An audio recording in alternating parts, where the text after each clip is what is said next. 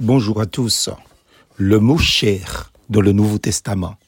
Mais revêtez-vous du Seigneur Jésus-Christ et n'ayez pas soin de la chair pour en satisfaire les convoitises. Romains chapitre 13, verset 14. Dans la Nouvelle Alliance, le mot chair a deux significations différentes. Premièrement, le sens physique, c'est-à-dire la chair qui désigne le corps, la viande, la partie matérielle de l'homme ou des animaux. Voici quelques passages où ce mot a cette acception. Philippiens chapitre 1er verset 22 à 24. Il est nécessaire à cause de vous que je demeure dans la chair. Si je dois vivre dans la chair, il en vaut bien la peine. 1 Corinthiens 15 verset 39.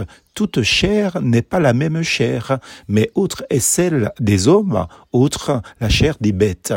Il faut rattacher cette signification les passages où il est question de la condition de l'homme dans son corps sur la terre.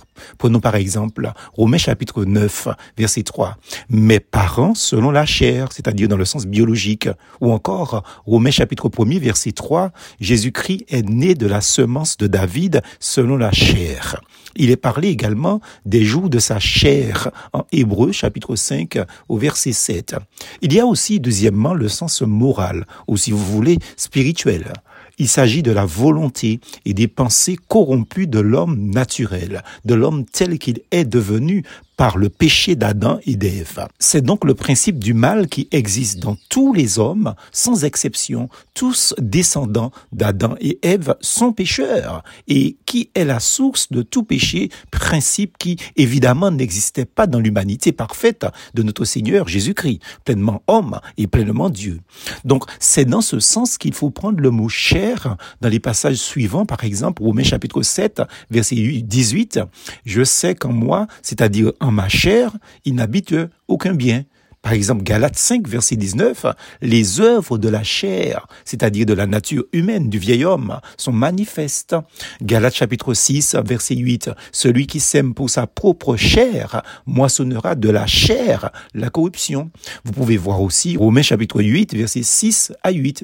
C'est encore ainsi qu'il faut comprendre le mot chair dans le passage de Romains 8, verset 9, où il est question de ceux qui sont nés de nouveau. Vous n'êtes pas dans la chair, mais dans l'esprit, si du moins l'esprit de Dieu habite en vous. C'est-à-dire, vous n'êtes plus sous cette condition où le mobile qui vous faisait agir était les désirs de votre méchant cœur naturel, c'est-à-dire du vieil homme. Le croyant a un autre mobile, savoir le Saint-Esprit de Dieu.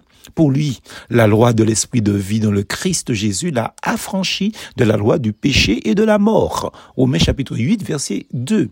Voilà pourquoi il est écrit, ainsi donc, frères, nous sommes débiteurs, non pas à la chair, pour vivre selon la chair, car si vous vivez selon la chair, c'est-à-dire selon le vieil homme, vous mourrez. Mais si par l'esprit vous faites mourir les actions du corps, vous vivrez. Romains chapitre 8, versets 12 et 13. En conclusion, lorsqu'on n'est plus en communion avec Dieu, en ne priant plus, en cessant de lire sa Bible, quand on a perdu la communion fraternelle avec les frères et les sœurs, parce qu'on a cessé d'aller aux réunions de l'Assemblée, il en résulte qu'on finit par se laisser aller à une vie déréglée, d'obscénité verbale, de décadence vestimentaire. Comme le vieil homme a repris le dessus, on est devenu un chrétien charnel selon la chair. Plus fausse en Jésus.